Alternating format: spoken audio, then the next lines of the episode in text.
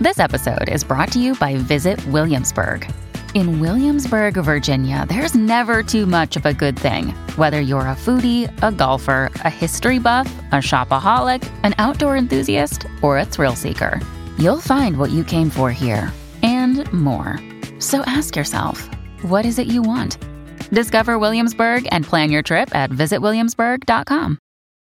When you need mealtime inspiration, it's worth shopping Kroger, where you'll find over 30,000 mouthwatering choices that excite your inner foodie. And no matter what tasty choice you make, you'll enjoy our everyday low prices, plus extra ways to save, like digital coupons worth over $600 each week. You can also save up to $1 off per gallon at the pump with fuel points. More savings and more inspiring flavors make shopping Kroger worth it every time. Kroger, fresh for everyone. Fuel restrictions apply. Oh, oh.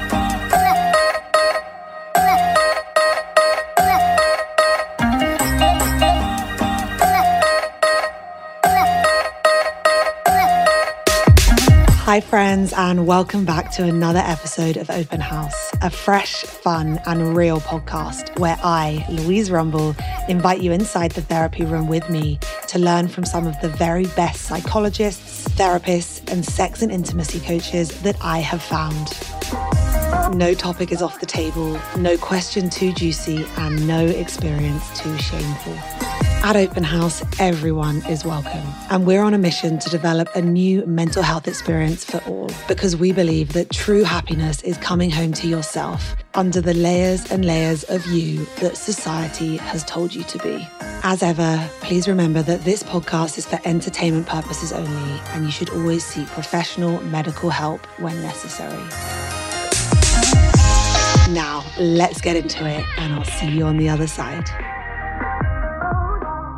Hi, my friends, and welcome back to another episode of the Open House podcast. Now, today is actually an episode where I guested on someone else's podcast, but I decided I need to bring this to you guys as well. So the episode isn't in its normal structure with the normal intro, the normal middle, and the normal end, but we are talking about starting a relationship in your 30s. And I think this is something that is just not spoken about enough at all. Now, anyone that knows me knows that I have either consciously or subconsciously or just the way that life panned out for me, I have gone against the grain against so many different things in my life for as long as I can remember. But there were probably times where maybe I was like you and I thought, you know, I'm going to meet someone by 28. I'm going to get married at 32. We're going to buy a house together. Then I'll have kids at 34. It felt like this very clear timeline that was so obviously planned out in my head because so many of us have been almost brainwashed and programmed with this since we're young that often we don't even question it. Now, when I ended up getting broken up with when I was 30, that timeline got thrown right out the window. And I would actually say it got thrown out the window way before that because I think I probably entered into that relationship knowing that it wasn't a forever relationship and knowing that I'm living life differently to others, knowing that I'm not following the timeline that I'm supposed to be following or not reaching the landmarks that I'm supposed to be reaching. And so when I was single, age 30, heartbroken, what I want you to know is I wasn't heartbroken because of the timeline. I wasn't heartbroken because of the shoulds and the coulds and the woulds, because the truth is a huge part of my journey has been learning to embrace the fact that I am living and running a different path and a different timeline to what is expected of me in society. And that is not only okay, that is also amazing. But that is not to say that it's not lonely and it's not hard. Being in my 30s and being one of such a small number of my friends who do not own a house, who do not have children, who have not got married. In fact, I'm out here living in Mexico, so far away from the life that I should be living at this age, but really still just learning to lean into this journey of finding out who I am. And I truly believe that the closer I get to myself, the closer I get to the real me, under the layers and layers of me that society has told me to be, that is when I get calmer. That is when I get happier. And that is when I trust that whatever is meant for me in this life is going to happen. Now, that is not to say that you shouldn't take action, right? Anyone that knows me knows I am huge about taking action. Whether that is going to get your fertility checked, whether that is talking in therapy about whether you want children, whether that is having comfortable or uncomfortable conversations with someone you love, whether that is freezing your eggs. I am all for you taking action. And I think action is something that is really challenging in your 30s when it comes to dating because there's this huge feeling of I should, I should, I should be dating, I should be getting out there. And I see it all the time in the house. People saying, I should be dating. Am I ready? Do I really want to do this? I'm not excited by it. Does that mean that I shouldn't be? There are so many shoulds. And I do think that one of these comes from the painful existence of the female biological clock. Now, in one of our bonus episodes, Dr. Terry and I talk about all things fertility, wanting children, reflecting on that journey. So if you aren't an open house premium subscriber and you want access to that episode, you can do that through the link in the show notes. It's a very profound journey and discussion that we went on there. But the reason that I'm sharing today's episode with you is because it's the perfect girl talk episode about being in your 30s and also about starting a relationship in your 30s. And also why actually that is such an amazing thing that neither of us would change for the world. Now, again, that's not to say that people that meet their person in their teens or in their 20s, that that is wrong in any way, shape or form. That is not what we are saying. I am stoked for those people. In fact, I'm like, you guys got it easy. Like you found your person quickly. You had less time in the dating world. You had less time having your heart broken. But what we do share today is this really positive angle of a different way to looking at dating in your 30s and beyond, because this can include your 40s, 50s, 60s, 70s, 80s, you name it. Now, Emma's already come on the podcast with me once before. She joined me on episode 26, where we spoke about all my friends are getting married and having babies. Can our friendships survive?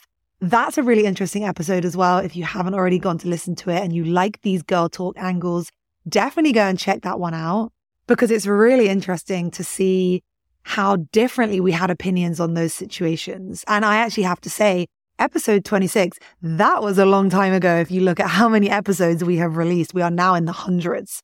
And today we ask each other, do you still feel the same way? Because, oh my goodness, when I say that everyone around me is having babies, is buying houses, I mean, they've done it all. Some of my friends are on their second or third children at this point, And I am still out here chasing sunsets, eating tacos for dinner, crying when the air conditioning breaks, and being homesick. So I think this is a really beautiful episode today, as is episode 26. Most of all, before we get into it, because we are going to jump right into it, there is no intro on this episode today. But most of all, what I want to say to you is you are not alone if you feel like you are on a path that is different to everyone else. I have felt like the black sheep of life, of my family, for as long as I can remember. And it's been something really interesting that I've been going through in therapy and that honestly I think I need to do more of in therapy to work out what really lies beneath the shoulds and the woulds and the coulds.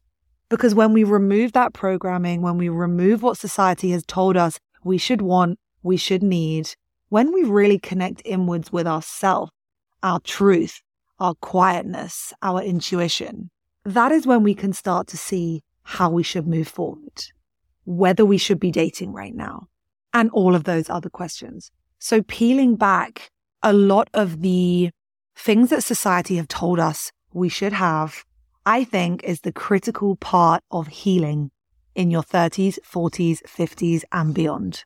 So I just want you to know that you're not alone. Often I feel like a total failure as the eldest daughter in the family who has not done any of the things that my parents maybe thought I was going to do in a personal side of things. And I think the most important thing that I can communicate with you is you are in no way a failure if you haven't done these things. In fact, I think that you are an exceptional human being that you are in your 30s, 40s, 50s, 60s, beyond, and you're listening to this podcast. You're caring for yourself. You are self reflecting. You are being self aware.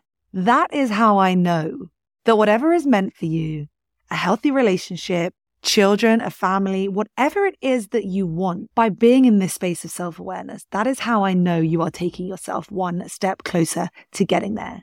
And if you don't want those things, that is also 100% okay too. And living in Tulum has been revolutionary for me for that. Because there are people here who do not want to get married, they do not want to have children, and they never, ever, ever want to own a property. And sometimes I think we can become a little controlled by the environments that we have grown up in or that many of our friends are in. And we realize or we forget to realize that there are other people out there doing life differently. So if you want to do life differently, I hope that this episode might inspire you to do that as well. Now, like I said, there is no intro on this podcast, so we're going to jump right in. And most of all, I love you guys so much. See you on the flip side. So I am now just about to turn 36 actually in a couple of months. So, uh, big birthday's coming up. And I got out of a long term relationship at the age of 33. It was actually on the eve of my 33rd birthday. So, coming up to three years now since that breakup. And that breakup was just a huge turning point for me. I never, ever expected to be single at this point or stage of my life. And it wasn't as though the relationship was perfect in any way, but I was very tunnel vision focused on this relationship being the one where I would settle down. And I saw in the future moving to the suburbs and babies and family and all those things. And we were together for four years almost. And it blindsided me in the way of I had to create a new reality for myself. And I spent those years since then really focusing on personal development, really focusing on building up my business, really celebrating being single at 30 didn't come so naturally. It wasn't like all of a sudden instant, okay, that's it. I'm single and I'm excited. It was really finding ways to lean into that loneliness and do things for me that would light me up, which led me to solo travel. And I moved to Central America for four months a couple of years ago. And then again, did similar thing last year and I moved into my own amazing apartment and just really embraced being single and got pretty fed up of dating. I won't lie. There was some really mm. low points. And I would say this time last year, when actually me and you connected and recorded our last episode, I was in a, a low of will he ever come? I was ready to meet someone finally after a couple of years of being single and healing of the breakup. And then I got to work and I really did get to work. I loved your podcast, by the way, during this time. For everyone listening, Lou's podcast is incredible about anything to do with attachment and relationships. Just to say, it was very uh, well received on my end. And I started a new relationship with someone who actually was a friend before and became not a friend, in September of last year. So we've been together for seven months and he just moved in two days ago. So big things going, Yay. going on there. Moved into my apartment and that's my story. And that's where I'm up to now. And I've just been having a lot of moments of reflection recently about what it is like to be in a relationship at this age. And that's why I wanted to talk about this with you and have what we did last time, which is a girl chat and just an open, honest conversation. So I'm going to hand it back over to you and please share what's been going on with you. And like you said, your last relationship, how that kind of evolved now to where you are. Yes, thank you so much for sharing. And it's awesome to hear, awesome to hear your updates. So I went through my last breakup in my 30s. Also, I honestly, it was so traumatizing. I can't even remember like what year it was or how old I was, but I think I was like 31 maybe. And when it happened, I didn't fight it. You know, I didn't want it to end, but like you said about the tunnel vision, I didn't fight it. Like I feel like one of my strengths and positives in my whole personality and like way that I live my life is this underlying and undying belief that like everything is going to happen when it's meant to. And that really helps me sort of just like relax and, and like, I guess like ah, breathe into life a little bit more. So even though I was heartbroken, I didn't fight it. I didn't even think about my age. I just was like, everything's going to be okay. Everything's going to pan out as it's meant to. There's going to be someone else that's out there for me when the time is right. So I did a year of like absolutely no dating whatsoever with a couple of one or two dates in there, but very, very little. then, you know, just like they always say, it's, when you're least expecting it. So we must have recorded in right before I flew to Tulum last year, because I remember I was in London when we recorded flew to Tulum just for a holiday with my mum. And then I decided to stay out for like another two weeks. I had some friends joining me and I just walked into a beach club and there was this man there. And I was like, holy fuck, who is that man? And that man is now my boyfriend and he is Mexican. So we've been navigating the whole like long distance. I've been living in Mexico, but then I also get really homesick. And yeah, like my life's also still in London, right? So I'm kind of been coming back and forth. But yeah, I'm really excited to get into this today because I think we've already just chatted about so many important things. Like you referenced tunnel vision and the things that like we think we're going to be doing by certain ages and the fact that like sometimes it just doesn't pan out like that. And you're already dealing with the stress of the heartbreak the stress of the like losing the friendship, the stress of all of that. And then you're dealing with the stress of the forward pressure. So you're dealing with like the stress of the present, the heartbreak over the past that you're losing because you're losing your past together and the stress over the future. And I feel like that is just so much stress for anyone to handle like in a breakup at all, let alone when you're in your 30s and you're adding this like, or society is adding this pressure on top of it. 100%. And you mentioned, which I think is incredible, that you have that unwavering belief inside that things were panning out as they were supposed to. And I think I do have that in many areas of my life. But when it comes to when it came at this point, when I was 33 to this relationship, I didn't have that. And mm. I think what you said, I was grieving this future, the loss of this future life that I thought. And when I came out, in retrospect, I probably should have done what you did and taken a year off to heal. But immediately I was like, I need to date. I need to find someone. Oh my gosh, I'm 33. I'm losing the opportunity to have children. I was freaking out. Mm. And now I look back at that time and I'm like, wow, like if only I knew what was coming and what was possible, I wish I never would. And that's why I'm so keen to talk about this topic so openly because I know so many people in our communities will be listening to this and they'll be in their 30s, whatever age, and thinking, but I need to do something quickly or I need to buying someone quickly, or maybe it could be that you're already in a relationship now and you're contemplating ending it and you're worried about doing that because you're nervous mm. of being alone and single in your 30s. So mm. that's just a really important message that I already wanted to put out there. Yeah. And just to add on to that, like my therapist always says that always says to me like what is beneath the fear? What is beneath the fear? And i think about it in in every situation in my life. Like and i see it all the time with people feeling like oh my god i have to have kids. Oh my god my time is running out. Oh my god my eggs are running out.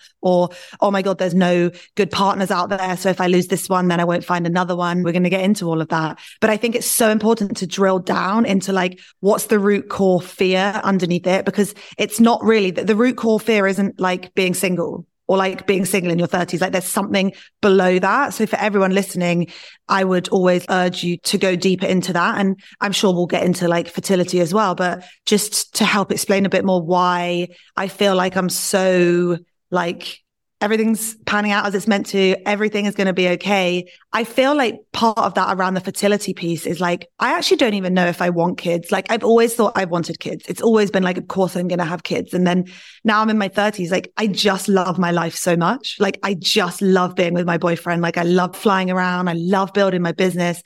So it's definitely something that I'm at right now, especially seeing my all my best friends having babies and being like, wow, the impact that is having on your mental health, your physical health, your relationship, your life. Of course, they are the most amazing thing ever. But from the outside, you see lots of different sides of it. But on the fertility piece, I just feel like I think taking a proactive step into that space of fear can be really beautiful. Like go and get your hormones checked, go and get your egg reserves checked, like go and get your eggs frozen. This is obviously something that you know a lot more about than me, personal journey for you. But for me, it's like I've had my fertility checked. I'm very comfortable and confident in it. I'm very comfortable and confident in the way I live my life. I don't drink. I don't smoke. I don't party. I don't harbor negative people. Like I, I just look after myself a lot. So I personally have made the decision to not get my eggs frozen because I think that it's going to happen for me or it's not. But for you, that was the best decision to go. And, you know, everyone has their own place where you can come to this place of incredible self empowerment and self confidence. And I think it's just so amazing to just say to people like, don't be scared. Look at that fear and then just fucking step into it and just go and do the uncomfortable thing because it will give you comfort and security, whatever it is Yeah, and that was completely my journey. So I remember when I came out of that relationship and quite quickly after only a couple of months started really actively dating. And I always say I was husband hunting. I was looking for the father of my future child and I was going on these terrible dates. And afterwards, mm. I was feeling so disheartened. I was like, oh my God, this is the pool of men out there and feeling really bad. And that was the reality check that I had when I did exactly what you just said and looked at the fear. I was like, what really is going on? Because at the time I didn't realize I was husband hunting. I just thought, oh, I'm just ready to meet someone and I'm dating. I was so not ready to meet someone. And I was so being fueled by that fear of what if I don't meet someone, which led me to doing the fertility checks. And mm. I was 33 at that point and I saw that my fertility, like gratefully, was in a good place. And I decided not to do anything until two years later when I was in the same place again. And I thought, okay, now I'm 35 and I'm still single. I'm still, I'm going to do it now. So yeah, I love that piece of advice. And I'm such an advocate and so outspoken about it that if that is the fear and it is just something, even if it's not even necessarily a fear, but you're curious and you want to know, that knowledge is power and it's accessible to you and it will change the way that you date and it will change the way that you put yourself out there in the dating world. Now, I want to get specific into meeting someone at this age because I think for me, it was like night and day of getting into a relationship, even at the age of 29, which is when I met my ex, 28, 29, and now meeting someone at the age of 35. How has it been for you to meet somebody at this age? What, even just what comes to mind when I first ask that? So my boyfriend is 42. So he's like a decade, well, just a little under a decade older than me. He's the most relaxed stable, calm, kind, caring, grounded man. Like he is everything. Not that I'm not, because I am lots of those things, but like I'm not very stable, calm, and grounded. He is like the opposite. He really, really is. But there's no stress with him. He's like, if you want to get married, we'll get married. If you don't want to get married, we don't have to get married. We'll just be in love forever. Like we'll be in a relationship. You want to have kids? Like, okay, cool. We can see if we want to have kids. You don't want to have kids? We'll live an amazing life, just us two. And I think that's where I love how this conversation is different because I feel like we're coming at, or we did come at dating from different angles. Like I love how you're sharing the vulnerability of your husband hunting and the fear-based dating almost that you didn't even realize. And that's something that people don't talk about. And, and I love it that you're talking about it because it's something that I don't relate to. So it's something that I've never spoken about. I've never covered on my podcast because I've never ever gone out there being like, right, you know, one of my best friends did it. It was so clear. She wanted a husband, she wanted kids, she went and did it, bam, bam, bam. So I love it that you've shared that truth. I think a lot of people resonate.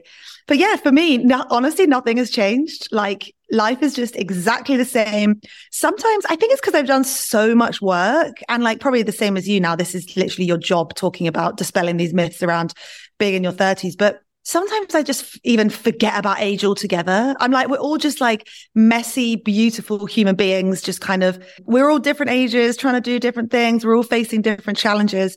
So I would definitely say that the fear of age for me hasn't come into this relationship at all. And that's just a really beautiful way to live. Oh my gosh. This is why I love having these conversations because we do have such different perspectives and the answer is so different from what I will share about yeah. what I think the difference is. But, but, and I think what you're saying is amazing because I know a lot of my community and clients have a fear that the love that they'll experience when they get older, when they meet someone older, whether it's in their 30s, 40s, and beyond, will be less than that like high school love or the love that you have in your 20s. And it's just not true. And for me, it's like actually the opposite. But I think that there's something there that people worry like, well, I'll never have love like I did when I was young. Or that first, we idealize those relationships in our 20s where maybe we fall madly in lust with someone. And, and it's not true. Like, and I think it's so great that you said that, that you're like, it's the same as a relationship when you're 21, 25, 27, because starting a relationship with somebody, actually, the feelings of love that come from starting a relationship are the same no matter what age you are. Yeah. And I think what I would just add on to that is, yeah, it's very important for me to distinguish between this isn't the same type of relationship that I was in in my 20s. You know, I was in abusive relationships in my 20s. I was in relationships in my 20s where I would cheat on my partner because I loved him, but like I just clearly shouldn't have been in a relationship. I'm in the healthiest, most mature, most calm, most stable relationship. I've gone to therapy for years. He's gone to therapy for years. So for anyone out there that feels like the older you get, the less love you're going to have, the less sex you're going to have, the less passion you're going to have. I'm here to say, fuck no. This is 100% like the man that has held me emotionally the most, physically the most, sensually. Like there is no pressure. It's just a beautiful experience. And I'm just so grateful that I'm doing this in my 30s. Like I have actually probably never experienced a truly healthy relationship before this one. I mean, some of them in my 20s were okay, but even if they weren't toxic or abusive, I wouldn't say we were communicating as a 30 plus something. And so just to be in a relationship as an adult, like that is the difference here. And honestly, I'm loving it. I think that's what I said is like, it doesn't feel different. I'm just living my life and we're doing it together. And like, it feels so good to have no drama, to have no stress. Whatever comes up, we'll just navigate it together. Like, you know, I've just told you before we got on this that I really haven't been very well the last few weeks. 10 days or so, I've been really unwell. So we haven't even done as much as like even really, like, obviously we've kissed, but we haven't been intimate at all because I feel so nauseous and I've been vomiting. I don't want you to touch me. I don't literally, I'm like, get off me. I need a bucket next to the bed. And in my 20s, I would have been like, oh my God, oh my God, oh my God, fuck, we haven't had sex in 10 days. Oh my God, he's going to break up with me or he's going to be texting other women. And it's just like a safety in your 30s with two slightly older people where if you have a healthy partner and you've done the work yourself to be a healthier version of you, oh, you're going to be in something so beautiful, so healthy, and so stable. So I just want people to know don't lose the hope. I love being in a relationship with someone older and starting this relationship being a bit older. And this is exactly why I wanted us to have this conversation because I wanted us to be those people, those women who are saying that out loud, because I know that many, many, many people are afraid because of society signaling us and conditioning us to say that oh, like women, when you're aging, it's like less easy to meet someone and you're on the shelf and all that kind of thing. And it's just so not true. And I keep having mm. these moments. And it is because of a similar thing that you've shared of that feeling of gratitude of meeting someone in my 30s, where just the past few months, I've just keep having this like flash of like, God, I was single in my 30s and then started this relationship. Now, I want to say, if anyone's listening and you met your partner, your husband, your life partner at the age of 18, like everyone has their own path. And, and I really yeah. want to emphasize that, you know, this isn't to offend anybody or to cause any unnecessary breakups. But for those of us, this, this episode really is for the ones of us that have had a different path, that have had just by chance, didn't meet someone yet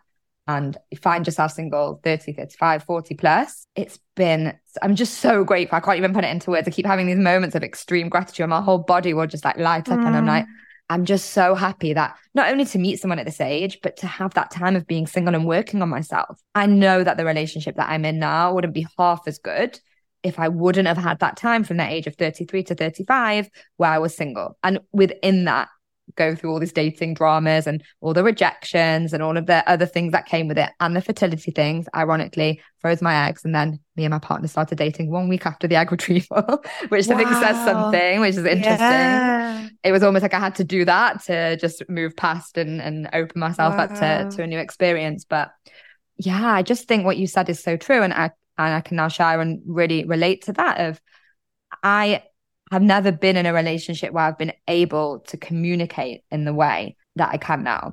And it's not all connected to age. I'm sure some people are very communicative in their 20s, but there is something here. And let's not beat around the bush when we say it that the older that you get, the more likely it is that you explore yourself deeper, that you go to therapy, that you get a coach, that you work on yourself, and then also that the other person has also done that work. And for me, I'm now with somebody who is really into psychology and coaching and and meditation and mindfulness and yoga and all the things that I really love.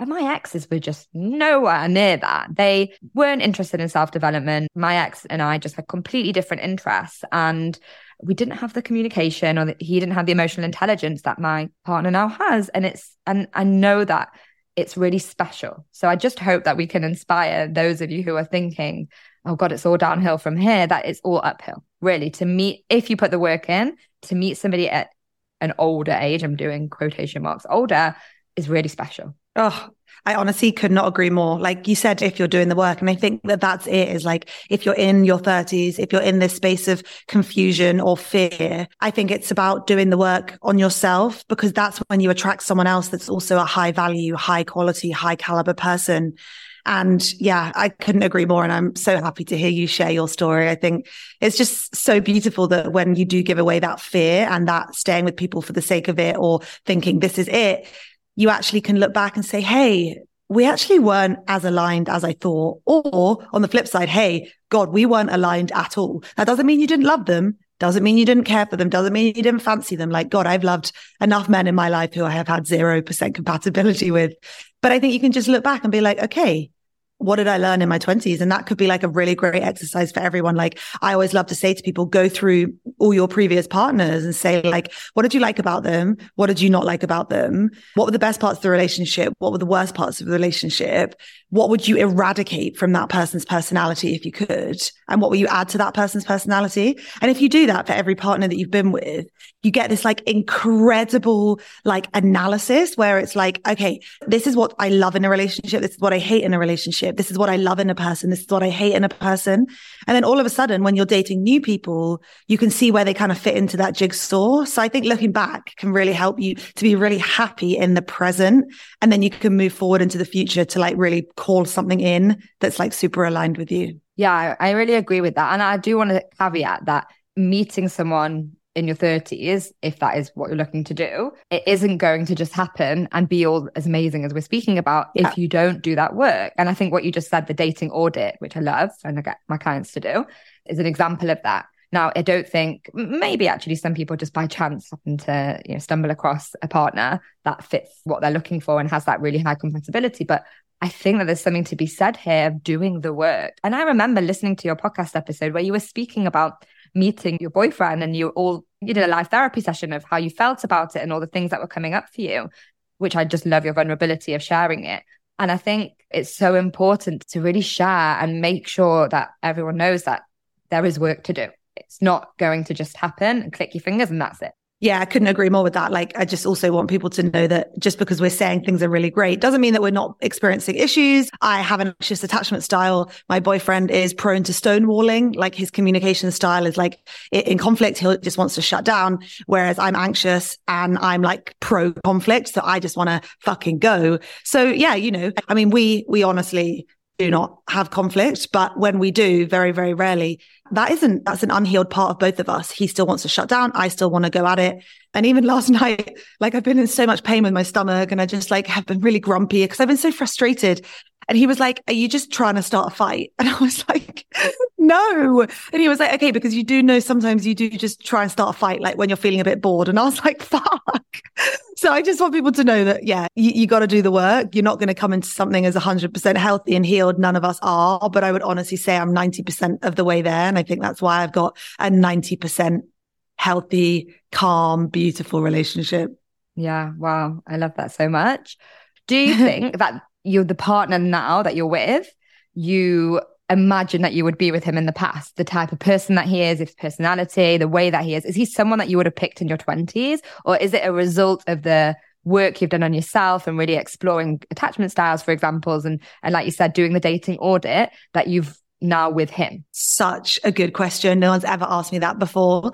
And I think that actually the best way to answer this question is to explain that when I first met him, I was also dating very like loosely another guy who actually was his friend. Anyway, if you were to compare the two of them, they are so vastly different. Like the other guy was the guy that I used to date all throughout my twenties, like hot and cold, inconsistent, promise you the world, never pull through, super handsome, made lots of money, blah, blah, blah, blah, blah.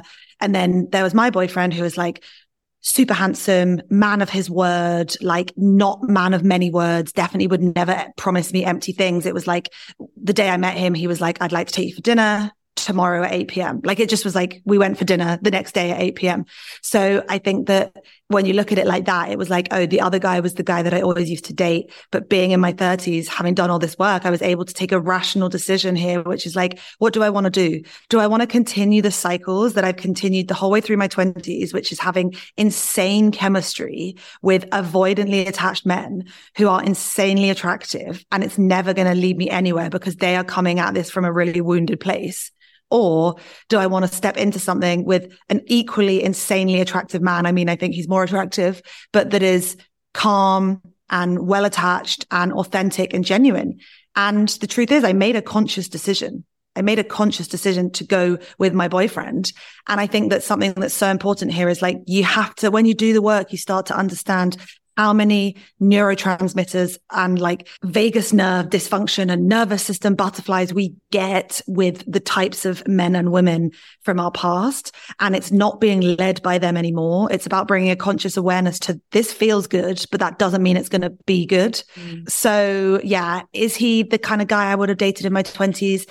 Honestly probably not because like he's got his shit together and he's not avoidantly attached and that was like my criteria for the men that i like to date in my 20s so um yeah he's different i'd say. And this is where our stories merge. Like you know that we said we had different approaches to dating but i remember listening to the episode where you shared you were dating someone else who wasn't emotionally available. And this is the, my story is that i was attracted for in the past and not even just in my 20s but even in the past couple yeah. of years i was always distracted, let's say, by what I call shiny objects. The men mm. who are emotionally unavailable, but they looked really great and they couldn't offer me what I wanted, but it made me, and I'm also anxiously attached. So it made me really like excited about them and had, like you said, the neurotransmitters and the lust and the challenge and the games and all those yeah. things. And the funny thing about my story with my boyfriend is that we were friends. So we've been friends for two years when I was in Central America in Costa Rica. We used to work together and he subletted my apartment when I was away. And since then we we became friends. And we had a few false starts. We kind of went on a couple of dates and I was like, it's not really sparks. He's really handsome and we have lots in common. And it was like very like it was great, but I was not like didn't really feel that the neuro, my neurotransmitters weren't going wild, let's yeah. say.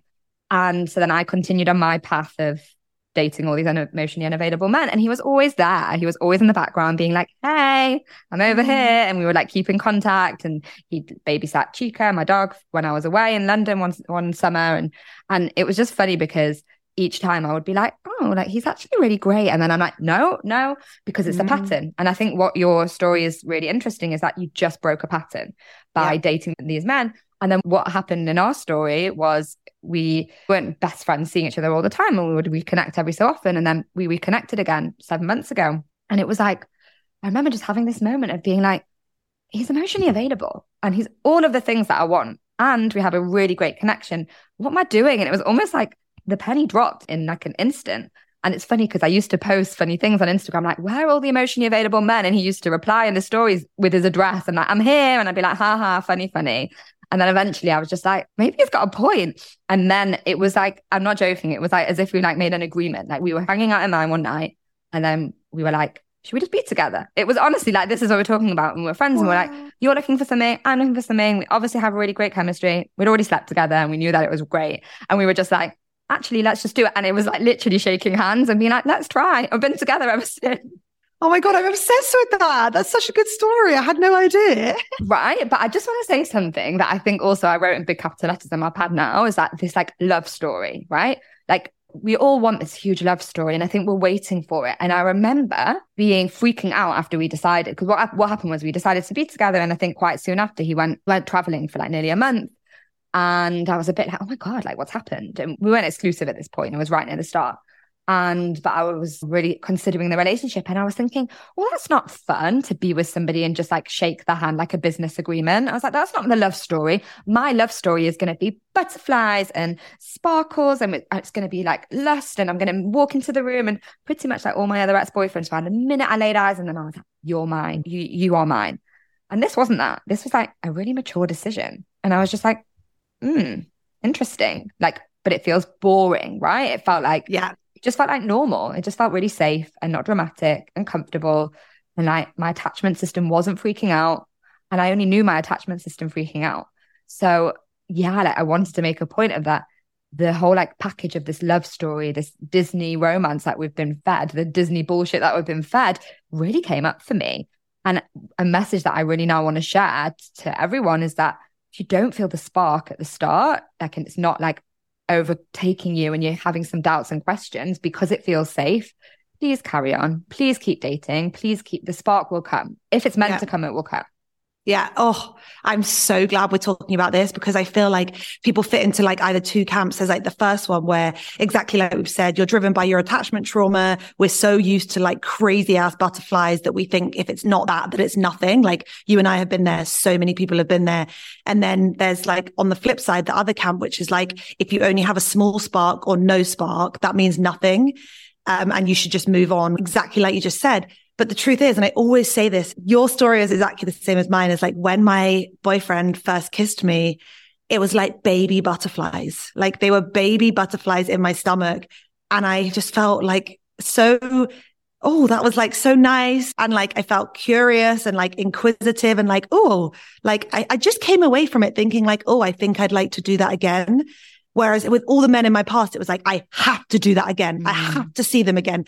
When are they going to text me? Are they going to text me? When can I next see them? Like such like intensity of emotions. Whereas with him, like I just say, it was like, it was just baby butterflies and they grew and they grew and they grew. But I would just love to talk about this point around like safety and stability because I haven't thought about it enough. So I don't have an answer as to whether it's something that we want more in our 30s because we're more ready to settle down. Because I definitely didn't want it or need it in my 20s, but it's so beautiful. And for me as well, it's like emotional safety and emotional stability, not even just like physical stability of having a partner. And I think we've all gone through so much in our life. We all carry so many stories and fears and so many things that it's just so beautiful to be able to share them with someone. And that's why I love that your boyfriend was your friend before, because I had that with my ex. We were friends for like two years before anything. And it is just truly the foundations of something so amazing. If you are friends with them, you have that sta- that safety and that stability from day one. So anyone listening, if you are obviously dating a friend can be difficult, but if you are looking at doing it there, it can be amazing. But yeah, I just was wondering if you felt that like this kind of emotional safety and stability that maybe you didn't experience in your 20s. I think that priorities do change as you get older. Yeah. I really, really do. I think whether it's even in relation to wanting to have children or not, it doesn't matter. I think in your 20s, and I can speak for myself, and it sounds like you also have a similar experience. Like my priorities were to have more passion and lust and, and excitement and adventure. And I'll be honest, I, I, when I was dating in my 20s, even my boyfriend that I had when I was 21, 22, I did genuinely believe I was going to marry him. It wasn't that I thought, oh, this will only last yeah. two years. But the things that I was looking for with that person, very different to what I'm looking for now. So, and I genuinely know this from working with so many clients in their 30s that I just believe that the older you get, the more you prioritize actually wanting that safety. And I agree with you. It's mm. not even just physical safety of like, okay, somebody who can be there for me and provide, I don't know, like a safe space for me to live or something and money and, and things like that. But no, I'm talking about that person who is that calm, that peace that you said it at the start when you were describing all the qualities of your boyfriend. You were like, he's so calm, he's so peaceful, he's so relaxed, like he's so stable. And yeah, I, for me, totally wouldn't have put those things very high on my list at 25. And I can tell you at 35, I've understood. And if I was to look, hopefully it won't happen, but if ever in the future I was to look for someone again, they would be right at the top of my list for sure. I think that's exactly what we should talk about now is like this concept of looking for people in the future, because I don't think that anyone ever talks about this, right? Because I don't want people listening to this being like, oh, okay, they're 33 and 36 or 33 and 35 and they found their people. So it's really easy for them to do this podcast saying like, oh, it all works out okay. Like everything's going to be okay. And like, I want to share the reality of my situation is that like, I love my boyfriend so much. Like I truly, truly, truly do but he is Mexican and he lives in Mexico. And my whole life is in London. We have logistical issues. We have visa issues that we have facing us. We have, I don't particularly love living in Mexico. I'm very lonely here. I've been very unwell here. I'm here purely for him. Like I wouldn't be here if he wasn't. So I want people to know that just because you find someone in your 30s doesn't mean that it's it. And it doesn't mean that it has to be it because I'm also seeing people around me that I never thought would breaking up. So I think that again, it comes back to this fear based mentality of like this ownership, the holding. I have to hold on to this person, etc., etc. The truth is we need to just be viewing all of these relationships as vehicles to teach us about ourselves. What are we learning from this person? What cycles are we breaking, etc., etc. And like you said, if I was to ever be single again, I really hope that I won't be, but never say never about anything in life. You don't know what will happen tomorrow. You know, you just have no idea. Like if I was to ever be single again in life, being in this relationship would have changed everything about the way that I date. So I think it's about people listening to this, understanding that relationships are just vehicles to teach us about other people, to teach us about ourselves and take us to knowing that you're only going to attract a relationship that is as healthy, as amazing, or more so than where you are now. So I love just turning this narrative on its head of like, don't have to hold on to it. I'm so happy you brought this up because I think that there's just this obsession with people thinking if you meet someone at age 33 or age 35 yeah. or age 40 or that has to be it. And it's like, no, how can we know? Let's look at the divorce statistics, right? 50% of relationships don't work anyway. I have to say, I did some research, and apparently, meeting someone in your 30s the divorce statistics are much much lower because you know mm. yourself more everything we've been talking about means that it's less it's more likely the relationship will be longer than if you meet someone in your 20s which i love that statistic but it's bullshit quite frankly that we have to be in this mindset that it's your forever person and it causes a lot of anxiety so I, will share vulnerably share that when i first started dating my boyfriend it felt pressure of my age it felt like oh my God, we're now, I'm now getting into a serious relationship with someone. What if it doesn't work out? And I've wasted a year and I'm going to then be 36 and single. And, and I remember going through this like weird feeling and it affected the dynamic between us. Full disclosure, my boyfriend is six years younger than me. So he's just turning 30, very on brand. I know how to love it. 30. uh, but, you know, it created this dynamic of, oh my God, so you need to know the answer. I need to know the outcome. It's not healthy to think, it's actually toxic to think that way. It makes sense why we think it because society just so wants every single person to just meet the love of their life by the time they're 30 or, you know, 35 at least. And it can't be a formula. How is it possible that every single person in the world happens to stumble upon somebody that they want to have a relationship with and then it lasts forever by that age? It's impossible. So, yeah, I really love that you brought that up. It's not to mean that me and you we're not in good relationships now. It's just the reality of it is that, yeah, you can be with someone at this age and it might not work out forever. And you can be with somebody and break up at 39, at 45, at 50. My parents are divorced and they both met other people in their 50s and 60s and they're now happily married to other people. They probably never predicted that when they got married when they were in their 20s, but it's just a really important thing to pick up on because like you said, it feels like incorrect to even say the words if I was single again, that this is what I would look for. But we might be. Who knows? We just never know what's going to happen. Yeah. And I say that sometimes on my podcast. And sometimes I do have a moment where I'm like, oh my God, people must think I'm like thinking about being single. And that is absolutely not at all what I'm thinking. I'm just a realist. Actually, I'm not a realist at all. I'm like the world's biggest optimist. But if I'm being realistic in those moments, you have no idea what is going to happen in your relationship. So I think that, yeah, it is just be open minded to this could last a month, a year, a decade, or a lifetime. But however long it lasts for, it is going to teach you something beautiful. And in that moment, it might be so painful. Like we look back at some of our hardest and most beautiful lessons and we had to experience them through ultimate pain. But I think again, just tying back to what we said at the beginning is I don't have any fear around this. If I had to break up with my boyfriend for whatever reason, I would happily wait to my 36, 38, 40, 42. If I wanted to have kids, I'd probably want to be meeting them by 40 and getting that moving. But I'd happily, if I wasn't having kids, meet my forever person 45, 50, 55. I'm just saying hypothetically, like, we've just got to be open minded to this and not yeah. like not go all in on the love story. Like I always look at this like Justin Hailey and Selena thing and everyone is so obsessed with the fucking love story, like obsessed with choose this girl, choose this girl, choose this girl, hate this girl. That no one ever actually underneath it ever asks, how are any of you feeling in this situation? Mm-hmm. And I think we just need to hold space for how we actually feel underneath the pressures that society say, you've met someone, you're 36, settle down, have kids. Whatever happens, you're going to have an amazing experience. Yeah, completely. I couldn't agree more. I wanted to pick up on a topic that I know we just spoke about before we uh, pressed record, and I think it's a really important one. And I just start by asking you what are the challenges that have been brought up for you being in a relationship at this age? And has it affected friendships? It's the same question. It's about friendships. And I think it's really important. And for anyone listening, the first episode that me and Lou recorded together was all about friendships and being single. We really talked about changing friendships and what it's like when your friends are going through different stages of life. So I was really interested to pick up with you again and see if that has been a challenge for you. And if so, how?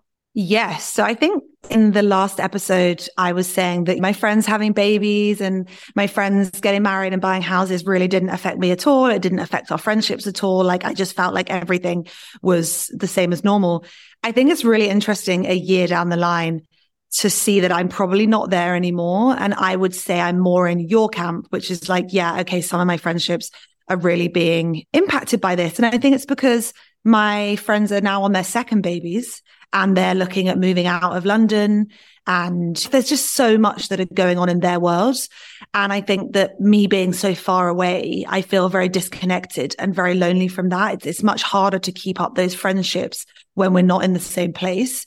So I would definitely say that's been difficult. And they don't know my boyfriend. They're not getting to share in our love story together. And like it, yeah, I would just say that my friendships have become more, I just feel more lonely is the truth. I don't know if that's distance. I don't know if that's dynamics with what they're going through. And I also feel like I don't fit. Like my boyfriend, he doesn't party, but he definitely likes to party more than me. Whereas I don't like really want to do that either. Like I don't do that. Honestly, I've done enough partying to last a lifetime.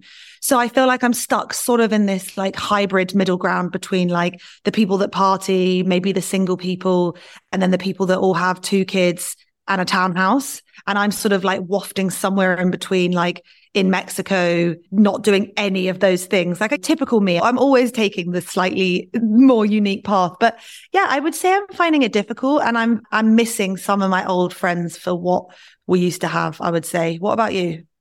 I think it really relate to the hybrid description that you just said. And for me, I feel like when I was single, I managed to create this amazing tribe of women. It was like a really big goal for me that I set out to do. It was after the breakup. My friends, oh my God, they were incredible. And I also just invited into my world so many new, amazing single friends, not for partying really. I mean, I did, I guess, party a little bit more when I was in that phase, but very much just like a supportive, uplifting group of women who really became big part of my life.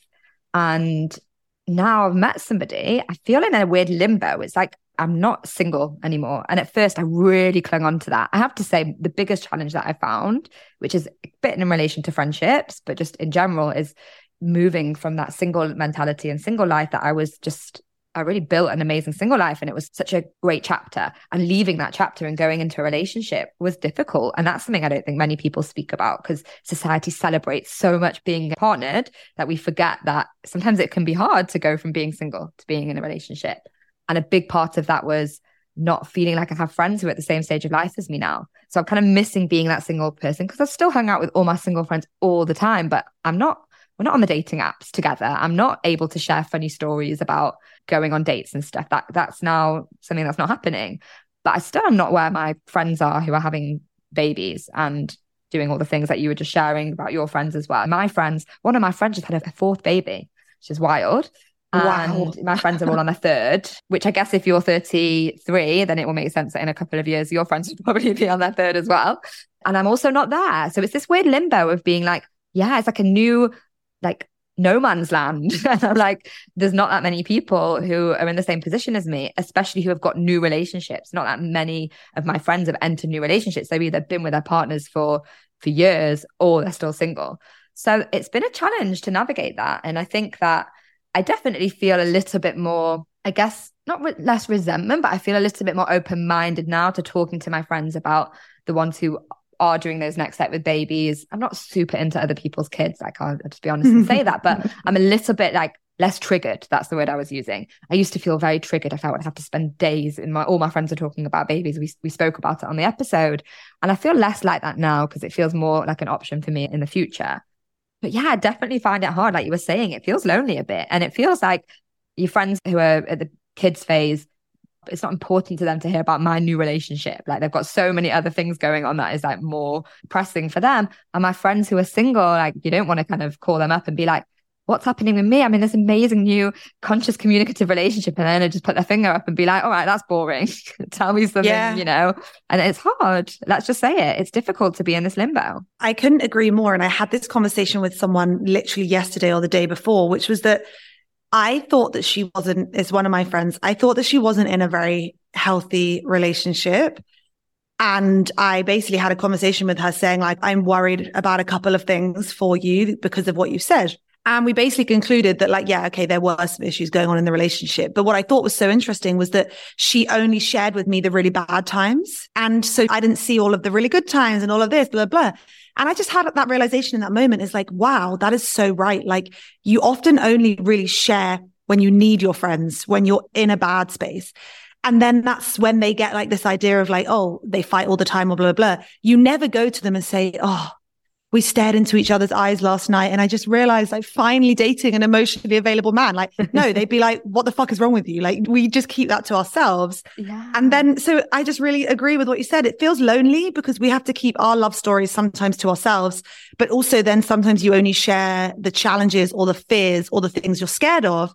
So people might be like, you might have a conversation with a friend and they might come away from it being like, oh, she's worried about the age gap with her boyfriend, like for you, or like for me. Oh, she's worried about the long distance, like logistics with her boyfriend, because we're not going to sit there for over brunch saying how incredible things are for the whole brunch. You seem to talk more around pain points and things that need solutions. So I just think that's really interesting as well. Like it can be a bit of a lonely space. Yeah. I was speaking to one of my friends about this who she doesn't live in the same city as me and we voice note a lot.